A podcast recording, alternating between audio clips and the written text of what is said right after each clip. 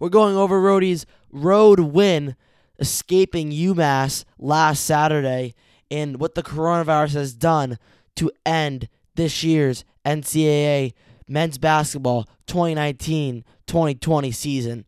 We will talk about it all with Colin Struckman joining me later in the season finale of Ballin' with B Show Season 2.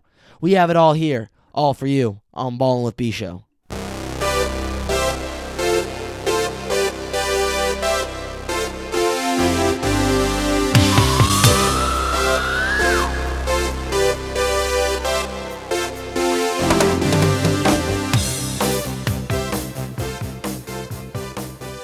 And welcome to episode 20 of season 2, the season finale episode of Ball with B Show. Wishing I could get more episodes in, but we'll talk about the reasons why I can't due to the coronavirus ending college basketball later. But we can still go over Round's game last weekend against UMass. At stake a hand, a win or a St. Louis loss would give Rhode Island the three seed. But if Rhode Island wanted an A10 tournament shot and Dayton to lose before they get to the championship, they needed a Rhode Island win and a St. Louis win.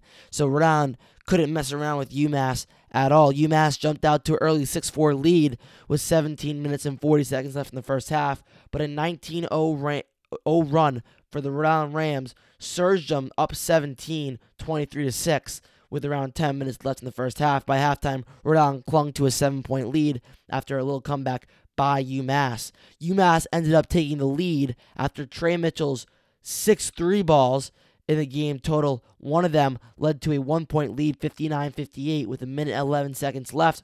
URI was down one. They get a layup by Fats with around 12 seconds left, and then right after that, an easy layup for Trey Mitchell down low. UMass went back up 62 to 63. But Fats Russell gets the ball, drives to the lane, and takes care of it himself. He gets fouled and makes both free throws take the lead with 2.2 seconds left as the Rams escape the Mullins Center and UMass with a win, securing that number three seed in the Atlantic 10 tournament. URI was led by Cyril Langevin. He had 12 points, 11 rebounds. Tyrese Martin had 11 points and 7 rebounds, as well as Fats had 11 points, but he filled the stat sheet up with five rebounds, and five assists in those game winning free throws, crucial to a Rhody victory. As a team, the Rams shot 45.5% from the field, 4 for 13 from 3, 38, 30.8%. They did shoot below average 55.6% from the free throw line, going 10 for 18 and turning the ball over only 9 times. While UMass was led by freshman sensation Trey Mitchell. He had 34 points at 6'10. He had 34 points and he hit six threes uh, 12 rebounds and four assists. Sean East second, did some damage. He had 12 points and seven assists as the Minutemen shot 37.5% from the field, 9 for 29 from 3, 31%, and did very well from the free throw line, shooting 18 for 21 and 85.7% mark. And they only turned the ball over 10 times. So that win, the Rams just looked like they were going to cruise to victory, but UMass fought and fought and fought. And in the middle of this happening in the second half, I looked at the, the St. Louis score and they're up like 14 at half against St. Bonaventure. So I'm thinking, all right, Rhode Island needs to win. Looking like they it was meek. It was getting it, it, the momentum was all on UMass's side, but Fats Russell carried it home and shut the door to make URI the three seed in the Atlantic 10 tournament.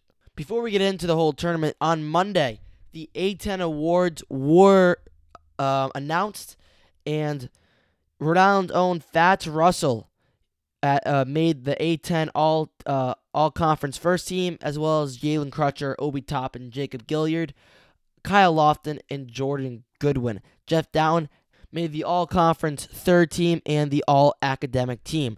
Looking into the big single player awards, of course, player of the year to Dayton's Obi Toppin. Unbelievable year for him and the Dayton Flyers. Defensive Player of the Year, Richmond's Jacob Gilliard. Rookie of the Year, of course, we saw him a couple times. He heard us both times just talking about him.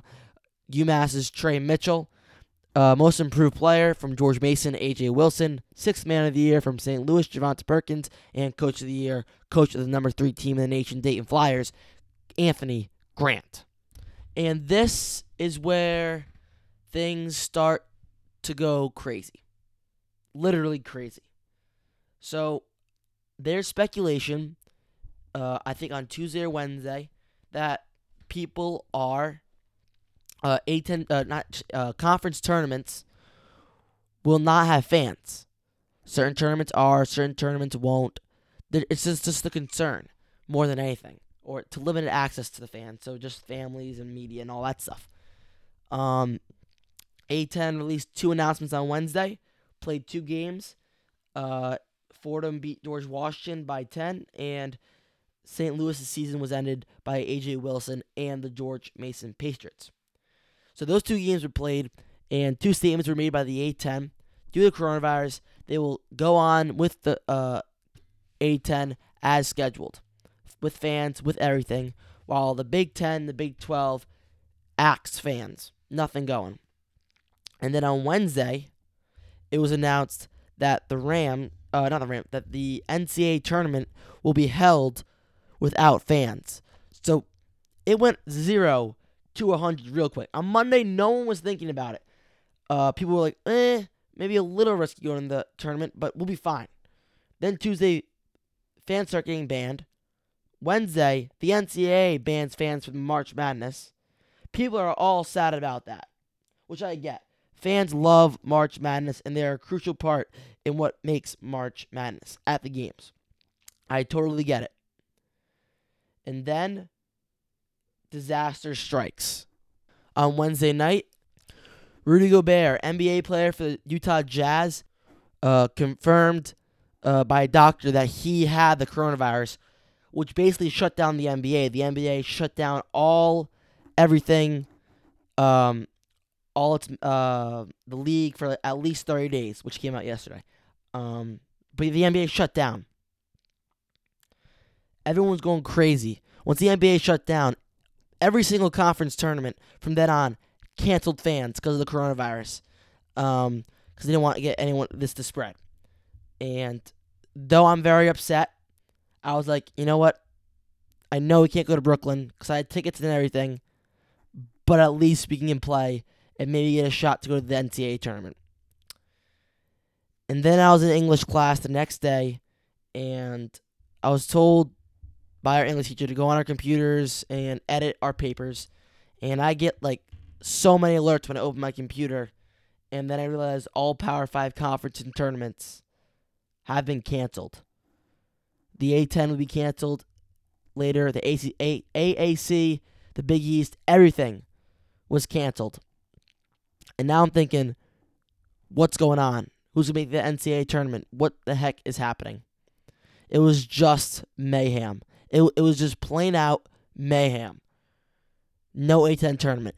In a matter of four days, it went from a A10 tournament with fans to A10 tournament without fans to no A10 tournament at all. At that point, I knew it was over. The NCAA tournament couldn't happen if there were no conference tournaments. And nothing came out in that next day. Uh, Florida State was even crowned ACC champions as the one seed. And if they do that for the A10, I'll be fine giving Dayton the one, uh, the A10 championship. They played great all year, number three team in the nation, probably a one seed. So I can give them the A10 championship. They're just a, a heck of a team. They had a heck of a season. Um, they dominated on every level. They never lost an A10 game. I think that deserves. If anyone gets the A10 championship, um, it would be them. So then yesterday the reports came out on Thursday uh, Thursday night that the NCAA tournament was canceled. That all winter tournaments or championships for the NCAA were canceled, and even spring championships were canceled. So it's basically been the worst 72 hours in sports history, if I can put it that way. Nothing's on. I mean, the MLB suspended operations. They're moving back to late April, May. The NHL has been is postponed. I mean, the NBA is go- uh, gone, of course. Not gone, but postponed. Uh, the XFL is even uh, finished its season uh, due to coronavirus, and it's basically just it, has been it's weird. The last three days have been very weird. Um, just by the way everything is, everyone's so cautious about it, and I totally get it. So then, no A10 tournament for Rhode Island Rams, no NCAA tournament for anyone, and you gotta feel for a fan of the Dayton Flyers. I'm pointing them out especially because they're not always up there. They're not always number three. This was their best season ever in history. I guess the yin yang must have hit them because they were unbelievable. And if I was a fan of a team that went 26 and 2, the one seed in their conference tournament and never lost a conference game and couldn't participate in an NCAA tournament, man, that would suck. I would feel terrible. And I really feel bad for those fans because that team was so good. And they had a solid chance. People saying they could win the national championship, and it wasn't like a bad thought. Like this team would have been in my final four, would have been in my national championship probably, if not even my champion. Dayton was an unbelievable team, and you gotta feel for the fans. Coming on to join and expand to talk about this whole coronavirus situation is host of Strucky Sports Talk, Colin Struckman. Colin, how are you doing today? I'm doing well. It's a pretty dark time in the sports world, but I think we'll get through it sooner than later, hopefully. Yeah, hopefully, with all those leagues shutting down. But as we saw, it, it happened very quickly. I mean, last week, I mean, even last Saturday night, when you were I wanting clinch that three seed, I there was no thought in the back of my head that it can get this dramatic.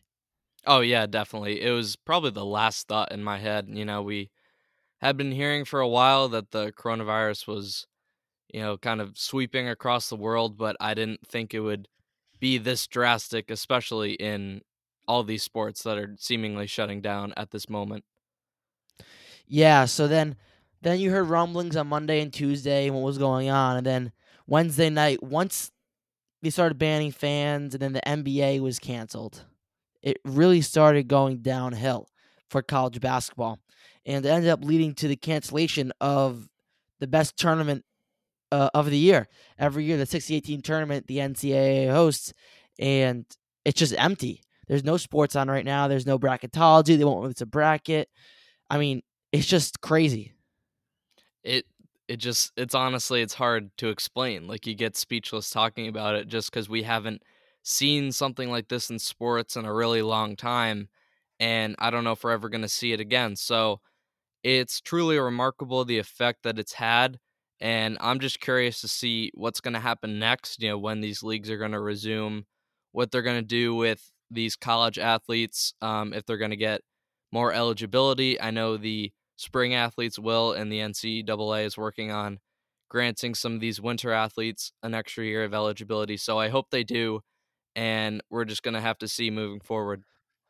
Yeah, very tough subject because I mean you're talking about um, these players in the winter sport, especially who want eligibility back, and you're like, well, you played the whole season, but on the other side, it's like, but we've played this whole season to try to get to the tournament. If the tournament's not there, why we want to play? Which I totally get. So it'll definitely be uh, interesting to see. Uh, and it's, it's affected necessarily every sport in America, besides probably I would say baseball, because it seems like it, it could just be like the same thing as uh, if a lockout were to occur. So, um, that's the only sport where I see doesn't get the full effect of it. But I mean, NHL, NBA, everything is just like it's just a crazy point in time, and it ended up, uh, as you were saying, killing all the uh, careers of these seniors in these winter sports um, whose championships were canceled, uh, such as basketball. So that brings me to the next topic is that means on the way out without a chance at an A10 championship again is Cyril Langevin and Jeff Dowtin. And I think their careers, um, both of them were amazing. And of course, when you talk about URI great, you talk about uh, Tyson Wheeler at point guard. You talk about Ernie Calverley, all these people, all these great players. But these two people, Jeff Dowtin and Cyril Langevin, these players, they probably have racked up the most top, I, I would think, I don't have this check, but the most wins by a URI guard forward duo, maybe in history. Yeah, you talk about these two. They just had some illustrious careers at URI, and I really didn't get hooked on URI basketball until like I'd say 2017. So the first game I ever went to was the URI VCU game.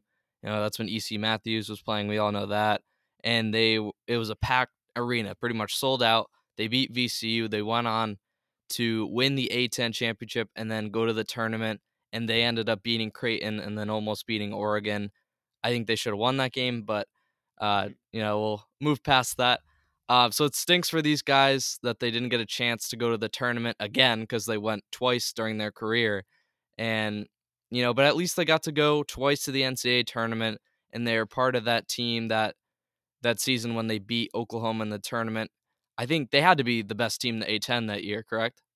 Uh, yes. Yeah, that was pretty much like a, a Dayton year, like the Flyers are having this year. So I think it's very special what they did at URI. I've been a huge fan of Jeff Dowtin, just the way he plays, how he's so coachable. I think he's one of the easily the most talented and intelligent players in college basketball. Definitely. I mean, his turnover to assist ratio is by far probably the highest, uh, lowest. I mean, rather, um, actually, wait, I think it's highest. Yeah, highest uh, assist to turnover ratio in Rhode Island history. I mean, the way he runs the offense as a leader, knowing when the shot clock is, taking down shots, when he, we can call offensive plays. I mean, his mind on the court, wherever it is, whether on defense or on offense, it's just moving. You, you can see like a light bulb above his head whenever he's playing basketball. He's always waiting for something to happen. He's anticipating the next move, and that which ma- makes a great player. And the thing I liked about him is he stepped up. Um, Jarvis Garrett in that first year in 2017, uh, I don't know, uh, 20, yeah, 2017, he was the point guard. He was the leader for around half the year, and he came down with a terrible illness. He lost like 15 pounds in a week. He was very sick. He was out for uh, like two uh, two months, I think. And Jeff Dowtin, this freshman, skinny freshman, just steps in uh, and takes the po- starting point guard role and runs like a champ. I mean, he led this team to the A10 tournament. Uh, he was a great spark, and also he had the most points in the Creighton game. He had 23 points, five rebounds. I mean, I can name a highlight from every year. You have the Creighton game, which was a great game. The year after, in the A10 semifinals with uh, St. Joe's, Jeff Dowtin hit the dagger three and was hitting floaters like it was nothing. And then last year, of course, you had the VCU game where he hit that nasty shot the uh, at the shot clock buzzer in the quarterfinals. And then this year, there's so many. I mean, you had the uh, VCU game when he hit those three straight threes. He showed up a lot in the PC game. The Duquesne game, he came in clutch. So I feel like Jeff Dowtin, whenever you needed him, he came through, and that was um, why I think he was so dominant. Now, talking about Cyril Langevin, it was slower. I mean, of course, he was behind Hassan Martin and Kuran Iverson and just Andre Berry, bigger players but he always seemed to contribute six to eight points a game, and it, his career was uh, very well, uh, very good as well. Yeah, I watched that uh, Instagram video he put up. I think it was last night, and made me tear up a little bit. You know, I've I've always thought of this guy as kind of this big goofy guy. I honestly, by any stretch, do not mean that he is the best player on the court. I still think his skills are developing, but he had a great career at URI. He always seemed to be a force to be reckoned with in the paint. And you look at one of his highlights of his career came this year. He had a three against George Washington. yeah, that was crazy. Um, when he hit that three, I got up and I was like yelling in my house. I was like, "What is happening?" He just stepped up and hit a three to start the game. That's crazy. But yeah, he was always someone you could rely on to get, you know, just an amount of points, but be physical down low, kind of like an Hasahn French. Um, and at that same age from St. Louis, both very physical people, both can't shoot free throws, but both can get boards and put it back up. And I feel like Cyril was a, a huge spark. He was just he had all the energy. He he was goofy, and I, I love that aspect of him. I love that how he was different. Where he came was from different, and you know he came all the way through the ranks up to D one, play at a very good uh, school at the time, URI.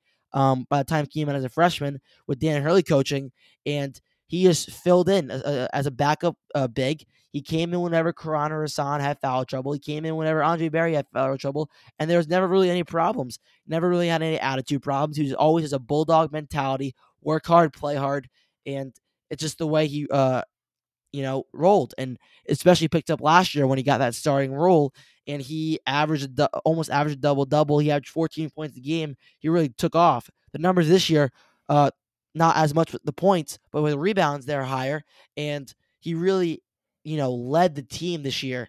Um, I feel like in that St. Louis game, I remember him getting a rebound and him yelling at the team to like, come on, get the rebound. Like during the game, everyone could hear him, and he really started a spark, not just on the team, but in the whole Ryan Center.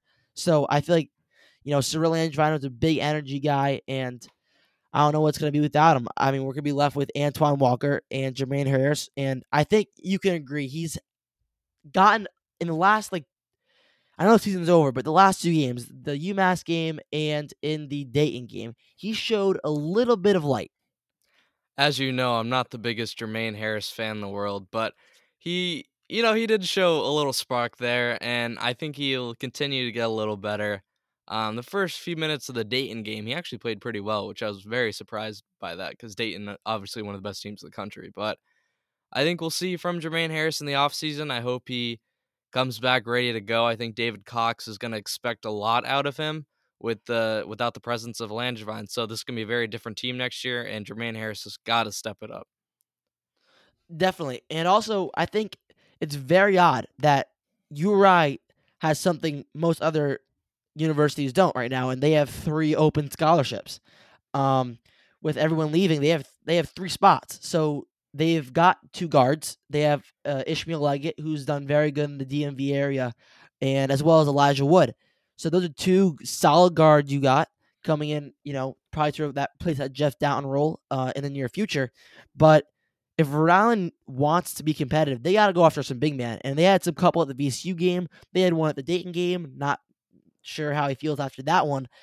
Island got trounced. But if I'm David Cox right now, season's over and you can't really recruit. You can't recruit uh, as the coronavirus thing until April fifteenth, but it's gonna start getting too late. He's gotta start latching on some big men, um, and and soon.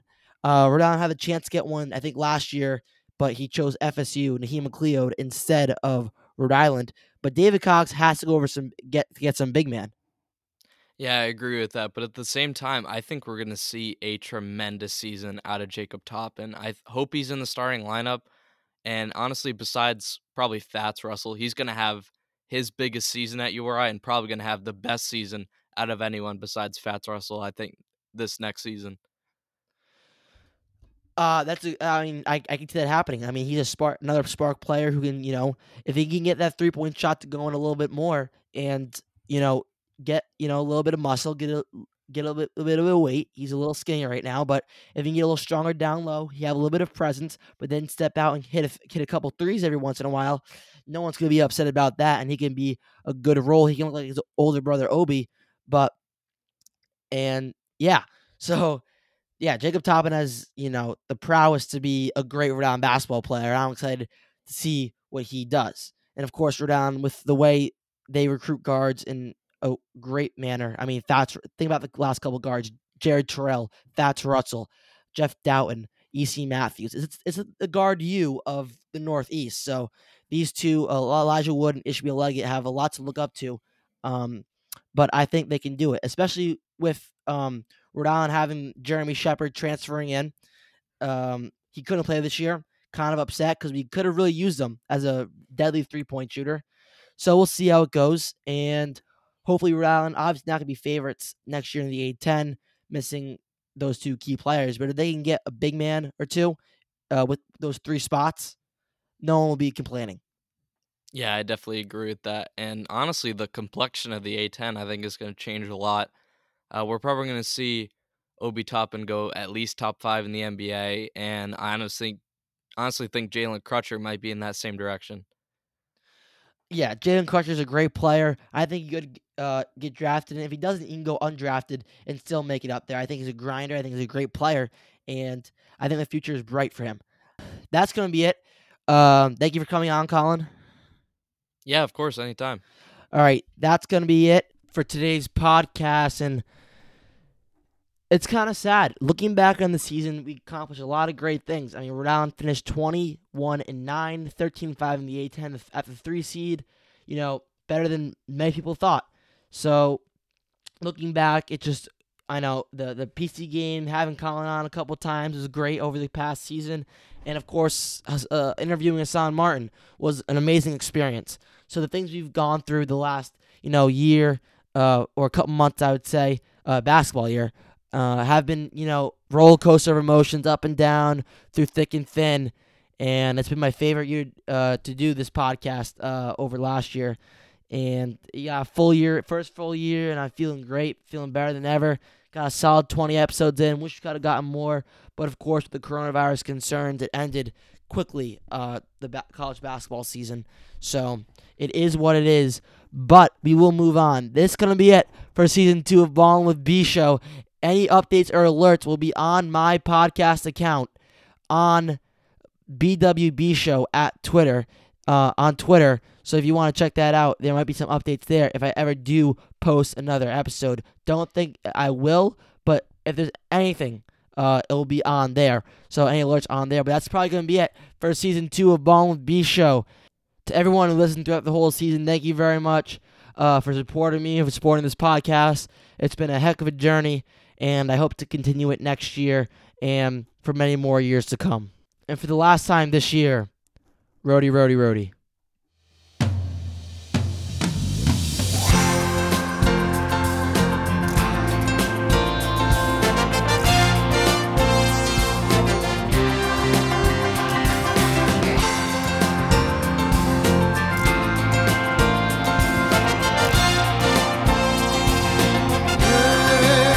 The ball is tipped, and there you.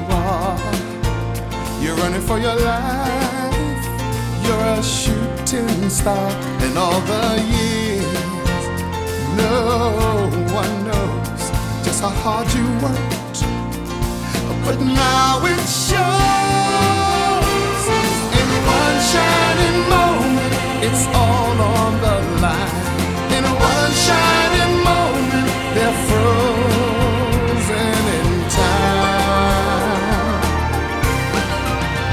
Time is short and the road is long.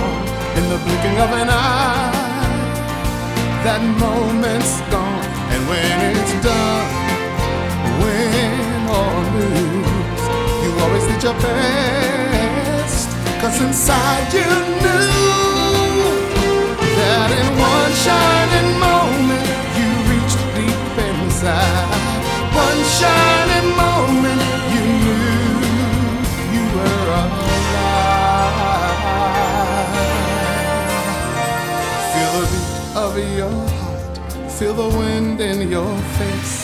It's more than a contest, it's more